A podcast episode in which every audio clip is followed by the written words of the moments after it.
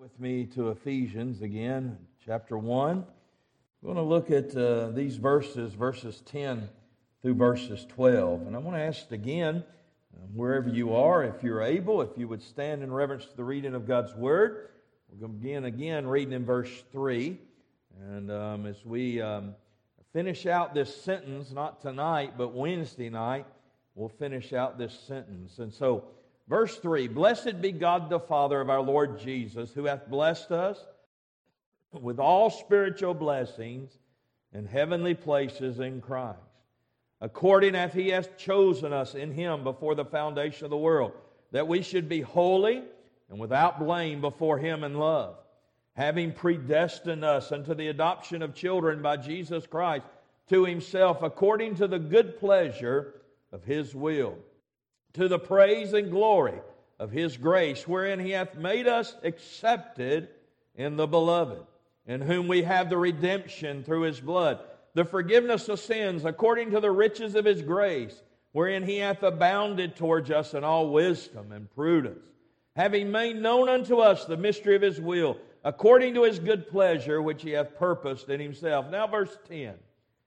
that in the dispensation of the fullness of times, he might gather together in one all things in Christ both which are in heaven and which are on earth, even in him, in whom we have obtained an inheritance, being predestinated according to the purpose of him who worketh all things after the counsel of his own will, that we should be the praise of his glory who first trusted in Christ.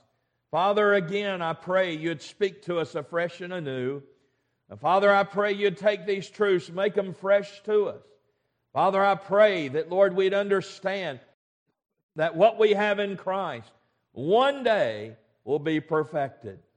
And so, Lord, would you uh, speak to us through these truths in a way that would help us and edify us and, and Father, build upon that hope that we have within us um, that one day uh, we will be made like Christ. And so, Lord, we'll give you the praise, the honor, and the glory in Jesus' name. Amen. Well, I want you to look at this passage with me tonight. This passage deals with the consummation of the saint.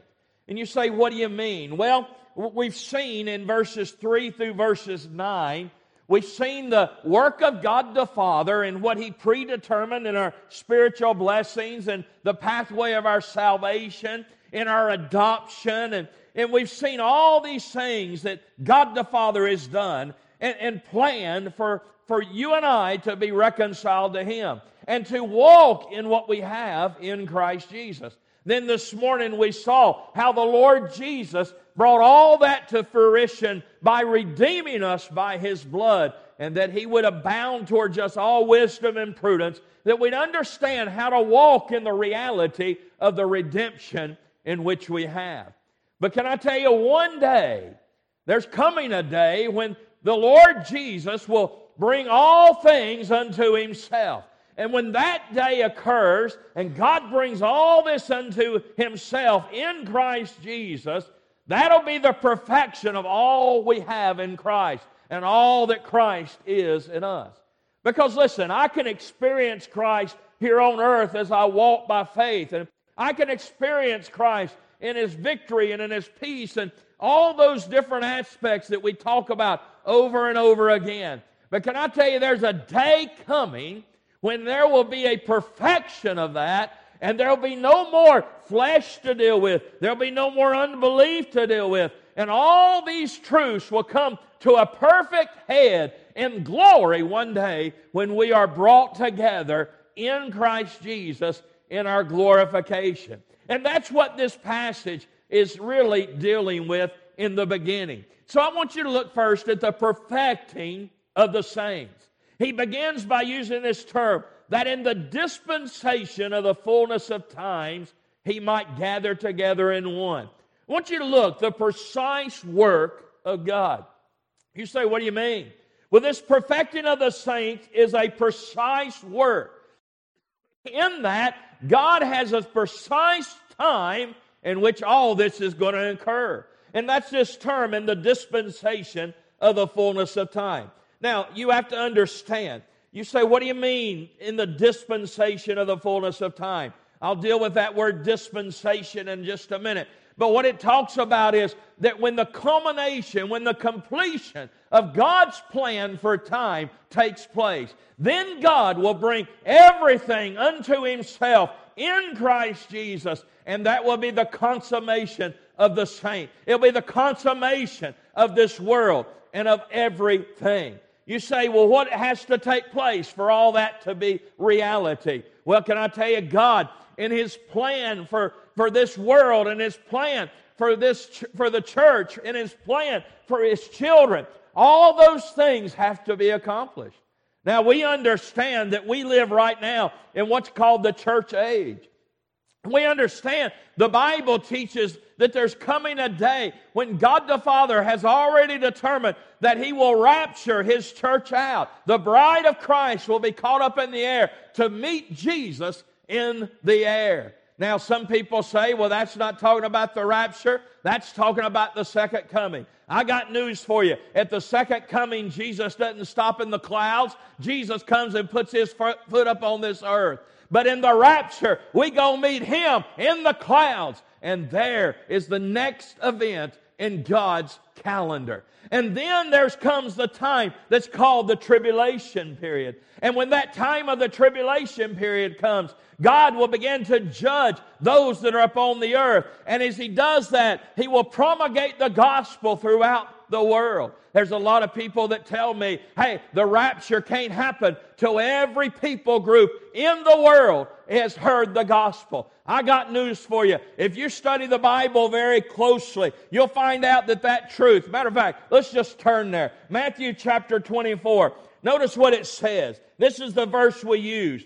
It says, And this gospel of the kingdom shall be preached in all the world for a witness unto all nations, and then shall the end come. Now, watch verse 15. When you therefore see the abomination of desolation, spoken of by Daniel the prophet, stand in the holy place, who readeth, let him understand.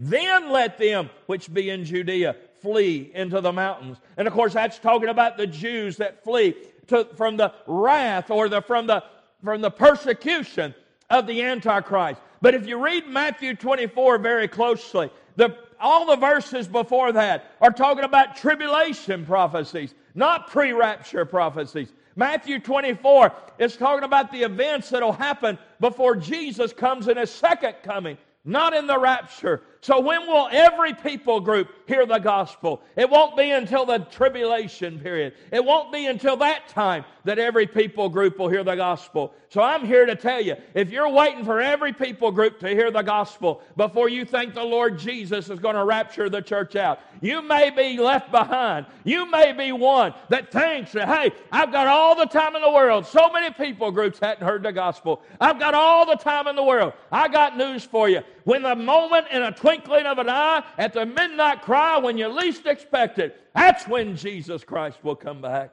And this is the fullness of the dispensation of time. And then after that, Jesus will come in his second coming. And he'll set up his millennial kingdom. And this will be the fullness of time that we're looking at here. Isn't it amazing that everything God said would take place has taken place?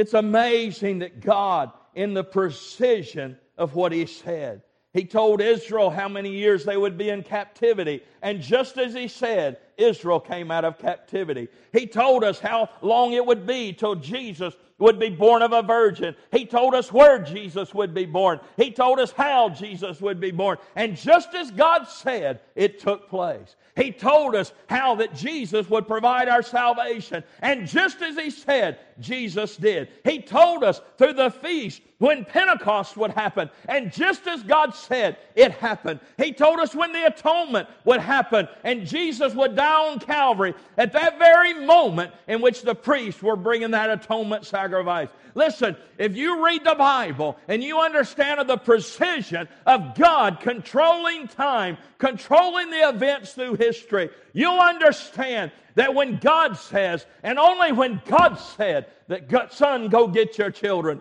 will the rapture of the church happen. And only when God said, son, go set up your kingdom, will the kingdom be set up. But can I tell you, God's already said, we just don't know the answer.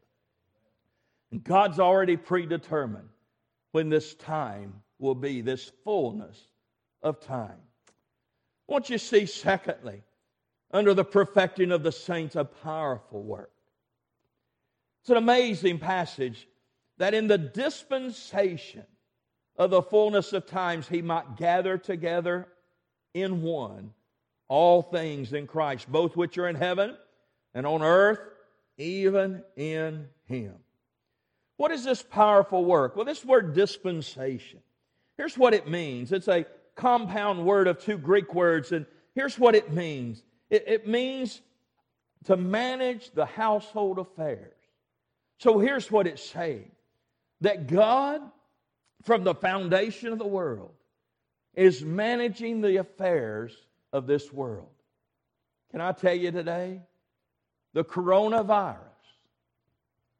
did not catch God by surprise. Can I tell you that every event in this world did not catch God by surprise? Can I tell you that every event in this world, God knew it before He ever created one tree or before He ever created one mountain or one body of water. God knew this before the foundation of the world. And God has His perfect will and His perfect plan in place based upon what God knew was going to take place in our world. And everything is lining up just as God said it would. You say, How is that possible? Because God's in control. God is in control.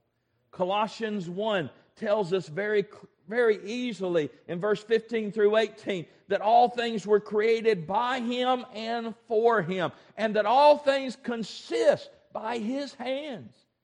Can I tell you what's keeping this world together? as much as we listen to the news, you wonder if this world is even together. But I want to tell you something. If God lets loose, this world is over. God keeps it together in His mercy and grace in this, this age in which we live, God is keeping everything together. And so this powerful work speaks of the day that all creation, all the redeemed, will be brought together under and in Christ. What does this mean, gather together? The Greek word means to sum up or to head up. In other words, if I talk to Howie and I said, Howie, I've got a ministry I want you to head up, what am I saying to Howie? I want you to oversee it. I want you to govern it. I want you to control what happens in it. Uh, in other words, the responsibility is upon you to operate that ministry in a way that's well pleasing to God. Well, can I tell you what's going on? Everything that's happening in our world is God just doing one step at a time, taking us through the history of His perfect and mighty plan of time. And God is heading up. God is going to one day sum it all up. And when He sums it all up, He's going to gather together under Christ's authority all that's in heaven, all that's in earth, and all of the redeemed. It's going to be a glorious day. Y'all have heard me say many times that the whole truth of the Bible speaks of a kingdom and Jesus being the king. The Bible says in Colossians, Christ is the head of the church. The Bible says in Romans that we, as believers, have entered into a kingdom in which He has all authority. But yet we live in a day where even though God is sovereignly in control of all aspects, God has allowed the authority of Satan to work. God has allowed other authorities to work. And we have not been brought together in perfection under the total authority of the Lord Jesus. But can I tell you, there's coming a day that that'll end. And there's coming a day that God will deal with Satan. God will deal with all those that are against him and against the church. And those that are left will be reign, will rule and reign with Christ in a time called the millennial kingdom. And in that time, here's the glory of it all. All of us will be under his and his only authority. Won't have to worry about my flesh dominating what I do. Won't have to worry about somebody else in the terms of peer pressure causing me to do something I know I shouldn't do. Won't have to worry about Satan or, or, or, or the angels of hell coming against me. Won't have to worry about demonic forces. Won't have to worry about principalities and powers. In other words, there will only be one authority in our lives, and it'll be the Lord Jesus Christ. He'll bring all things together. Gather together all things in Christ. Now, watch this. So, verse 3 Christ is our spiritual blessing. Verse 4, He's the pathway to salvation. Verse 5, He is our adoption. Verse 7, He's our redemption. Verse 8, He's our wisdom and prudence, our understanding. Verse 9, He's the mystery of God's will, Christ in you, the hope of glory. And verse 10, He will now rule and reign over you and I. You see, all this folds into the person of Christ. Notice how it reads He'll gather all things in Christ, in oneness with Him, in rest with Him. Can I tell you what, what it's going to be like that day of that millennial? There'll be perfect peace, perfect rest, because Christ will be on the throne. Nothing will pull you away from Christ. Nothing will cause your affection to be pulled away from Christ. All of it will be under His authority, and everything will be under Christ. I want you to look, thirdly, a purifying work. When we use this term, gather all, all together in Christ, the only way that's possible is God has to do a work of purification. You know, folks, you and I need to understand as the church that there's coming a day in which you and I will go through a work of purification. You say, Well, preacher, I thought we're already pure in Christ Jesus. I thought we're already righteous in Christ Jesus. Hey, can I tell you? You're standing before God. That's true. But practically, there comes a day called the Bema Seat of Christ in which God will burn off the dead works. And the only thing that will remain, the Bible says, is the gold and silver and precious stone. And those things are going to be tried by fire. In other words, purified by fire. And now, in the perfected purity of Christ, will be under Him in all authority. I hear people all the time say, well, I'm just going to I'm just going to hang on. I'm just going to do the best I can till I get there. And when I get there, everybody will be on equal footing. I got news for you. That's a lie. Can I tell you when we get to heaven, not everybody will be on equal footing? Now, is, is heaven for every child of God? Absolutely it is. But the Bible says that we will have authority based upon how we have served here. So, in other words, there'll be crowns in which some will receive and some won't. There'll be aspects of praise which some will be able to participate and some won't. But there'll also be areas of service that are given to those that have yielded and submitted and surrendered the most. Not everybody will be on equal footing. Now, will everybody be under the authority of Christ? Yes. Will everybody be under that precious uh, uh, truth that we are glorified in our bodies? Yes. But how we serve Him and how we praise Him in the millennial kingdom will be based upon what you allow Christ to do in and through you here and now. so we need to understand that. Romans chapter 8. Romans chapter 8 tells us because if you look at this verse real quick, it says, all things in heaven and on earth.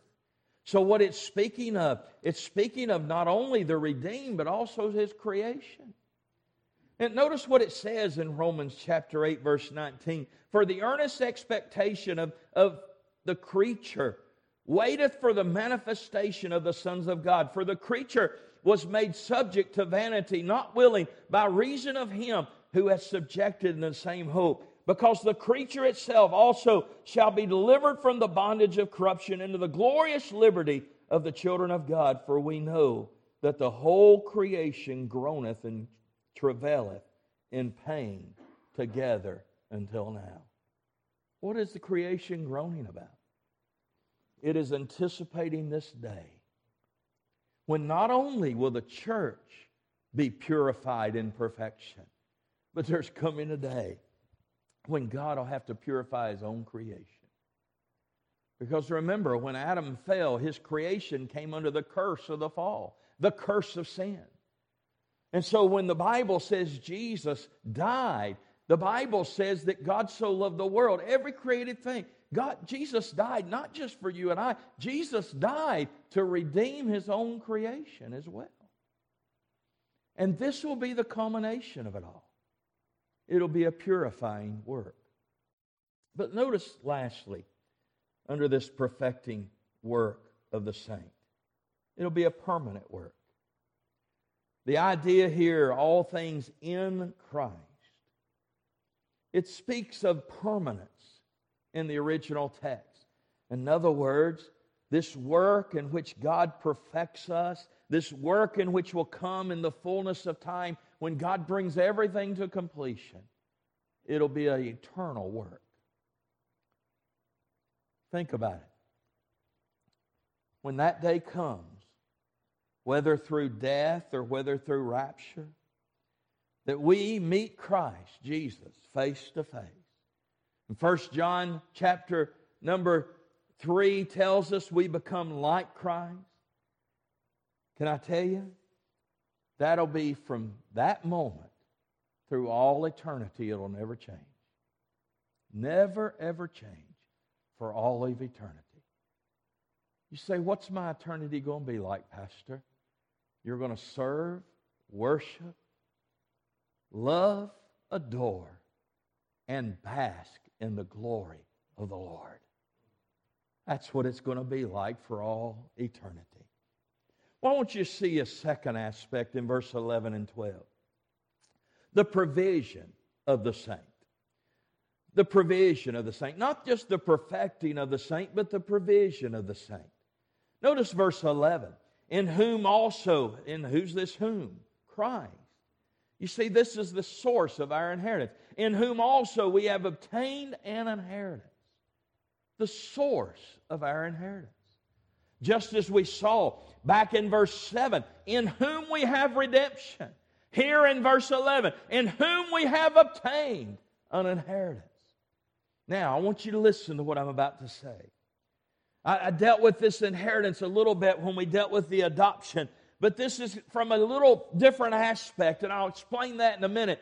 But here's what I want you to understand your inheritance is not something God gives you on top of Christ or with Christ. Your inheritance is Christ.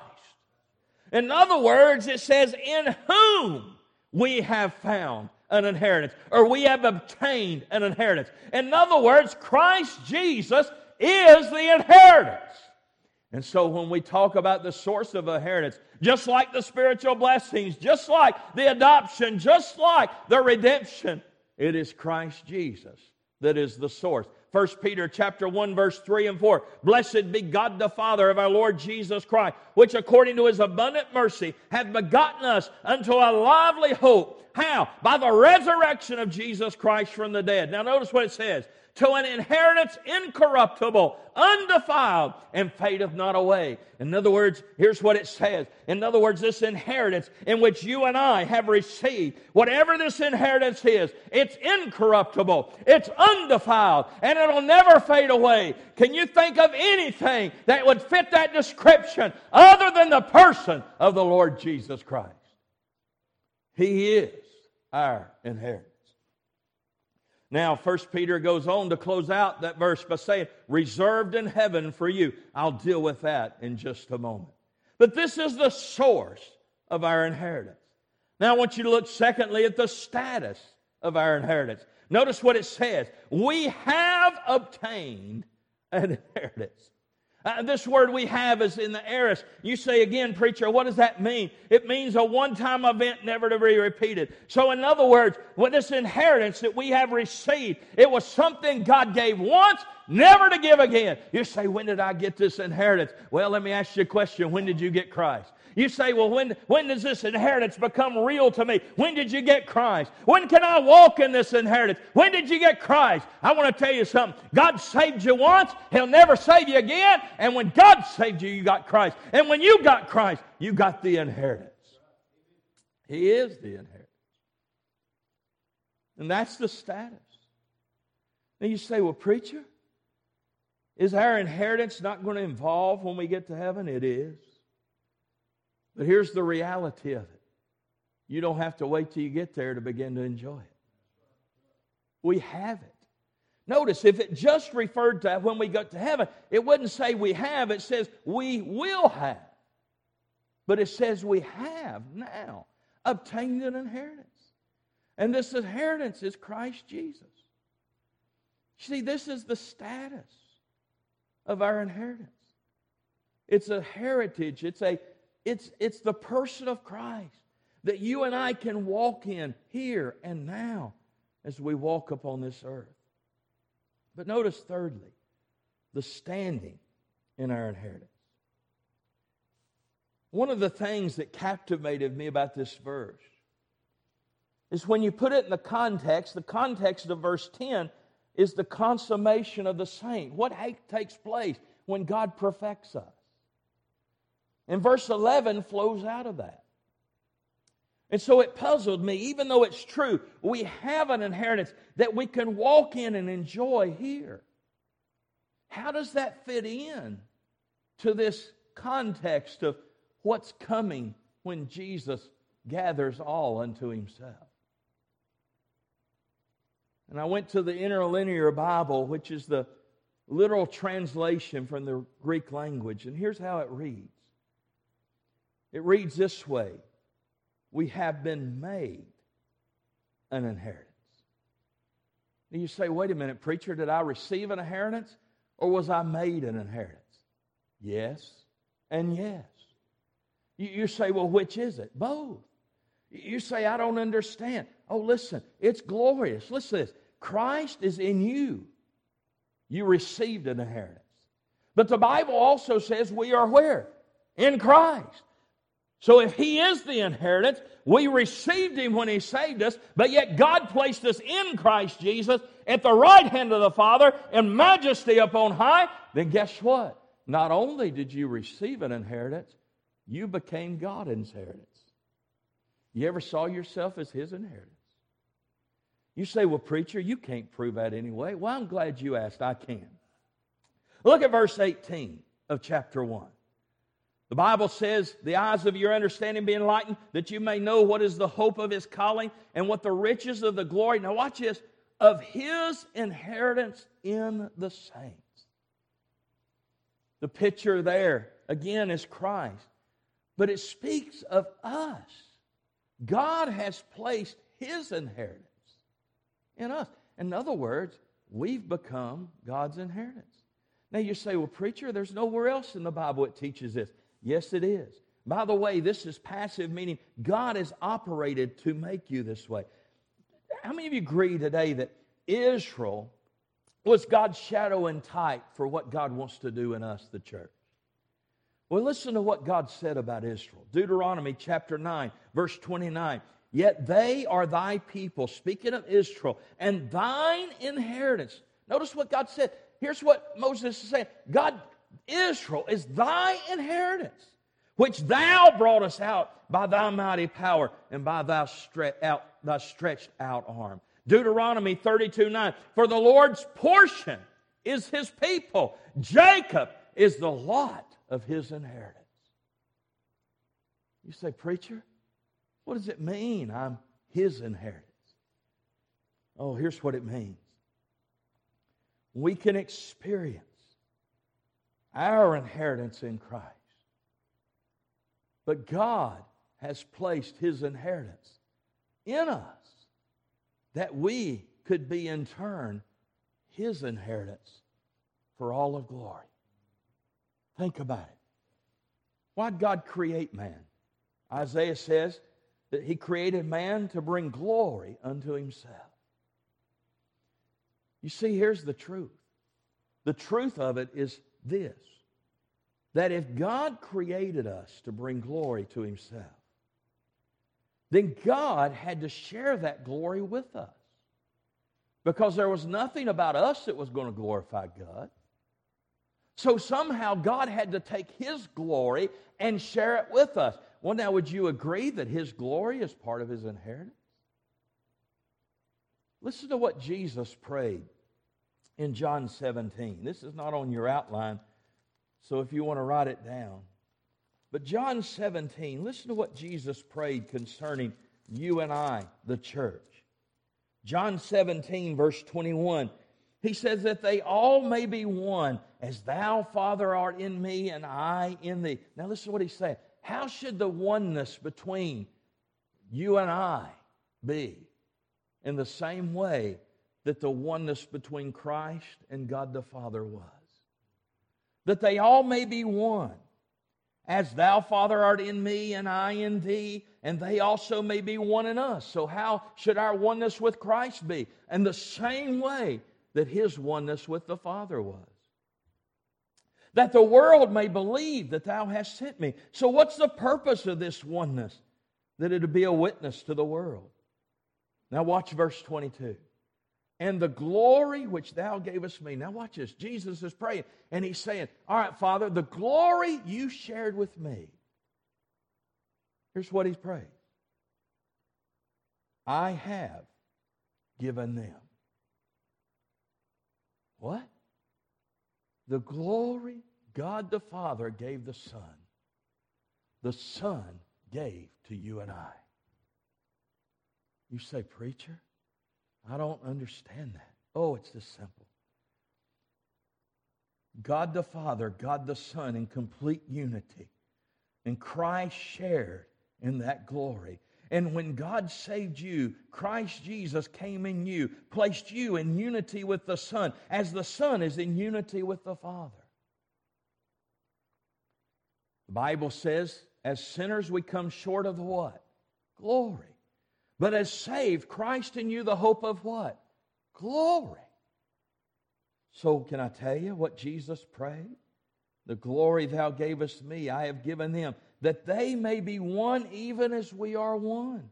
I in them and thou in me, that they may be made perfect in one, that the world may know that thou hast sent me and hast loved them as thou hast loved me. Let me ask you a question. When Jesus walked upon this earth, the Bible says all you saw of Christ was the Father. And when you saw Christ, you saw the Father. You saw the attributes of the Father. You saw the holiness of the Father. You saw the character and nature of the Heavenly Father. God, who could not be seen, was seen in Christ. And everyone that saw Jesus for those 33 and a half years, they could look upon Jesus and know who God was. Now, would you agree that glorified God? Because glory speaks of the manifested presence of God. That's what glory refers to. So when they saw Jesus, did they see God living? They did.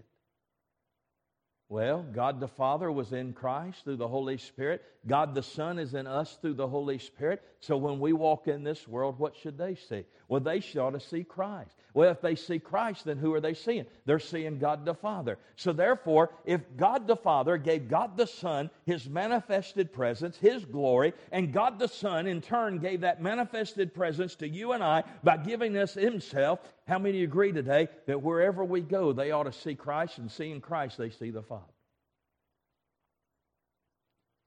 We are standing as his inheritance. Well, notice the sovereignty over our inheritance. Notice what it says. this inheritance we've obtained, being predestinated according to the purpose of Him that worketh all things after the counsel of His will. The word counsel means purpose of His will. So, what do you mean, the sovereignty? Well, here's what it means God not only planned out your salvation, how you would be saved through Christ, God not only planned out from the foundation of the world your blessing that is Christ, but God also planned out your inheritance, which is Christ. Now, here's what it means that before you were, God had our life planned out. He had a perfect will for each one of our lives. And when we walk in that will of God, here's what happens the Son is seen, the Son shows the Father, the Father's glorified when we walk in the will that He had for us. Now, here's the, here's the rub, okay? Just want to make this clear. You were saved to walk in His will for His glory. You wasn't saved for yourself. You were saved for Him. And what the truth of it comes down to is this, and every one of us has to ask this question. Right here, right now, as I'm standing here, or as you're sitting where you're seated, can you say with a true heart of assurance that I'm in the center of God's will for my life? Because I think, I know that part of that judgment seat of Christ as the, for a believer is going to be involving what God's perfect plan for your life was and how much of it we walked in. And how much we walked in will determine our praise and our service. So I want to ask us real quick. After the counsel of His will, the purpose of His own will, who knows better about the plans of your life? You or Him? And so, wouldn't it behoove us to be in so right fellowship with Him that if I even begin to step out of His will, the Spirit of God deals with my heart? Because there's nothing I would want to ever step out of His will. Every decision we make, every step we take, every move we make is going to be based upon am I in the will of God? How quick can I get out of the will of God? Just like that. One step, one decision can get me out of the will of God. Listen, folks. I've wore that t-shirt so many times I don't even want to talk about it. I spent two years going to a church God didn't send me to out of the will of God. And he literally jerked the rug out from under me. Now, did he accomplish some things in my life through it? Yes, I can look back and praise him for what he done in my life through it. But I knew I wasn't in the perfect will of God. Folks, listen. Make sure you're walking in his perfect will. Let me show you lastly, and I'm done, the splendor of our inheritance. Notice verse 12 that we should be to the praise of his glory. Now remember, in verse 6, to be the praise of the glory of his grace. But verse 12, that we should be the praise of his glory. So if his glory is his manifested presence, and his glory is his predetermined will for our life, why should we walk in it? That we would be a walking trophy of His glory. That everywhere we go and everything people see would be the glory, the manifested presence of God. Lehman Strauss I want to close by a quote from Lehman Strauss. And I believe this sums this up to a T. Listen to what he said. Here's what Lehman Strauss said When God found me, now remember, you didn't find God, God found you. When God found me, I was no better than a cobblestone, not worth picking up. But He took me into His laboratory of grace, and by the chemistry of atoning blood, He possessed me. And I came out as His jewel. A bit rough, I'll admit. But after years of cutting and buffing and polishing, he will present me at last before his throne, absolutely flawless. I want to read that again. When God found me, I was no better than a cobblestone, not worth picking up. But he took me into the laboratory of grace, and by the chemistry of atoning blood, he possessed me. And I came out as his jewel, his inheritance. A bit rough, I'll admit, but after a, years of cutting, buffing, and polishing, he will present me at last before his throne as absolutely flawless, perfect in Christ. so, what's God doing in you right now? He's polishing, cutting, buffing, molding, shaping. But can I tell you the end? One day, you'll stand before Him and you'll be without spot and without blemish. My, what a day that'll be. I hope and pray that you understand that what you have is Christ and who you are is His inheritance. And what He gave you was His inheritance. And you can walk in it. And if you walk in it, you're walking in His perfect plan for your life. Jeremiah said, he planned out my days before I was even in my mother's womb. He knew me before I was. Wow. Jeremiah went on to say he called me before I was. You say God did that? Oh, yeah. You say, what's his plan for my life? Well, that's for you to walk in fellowship with him. And here's what I found he wants us to know it worse than we want to know it.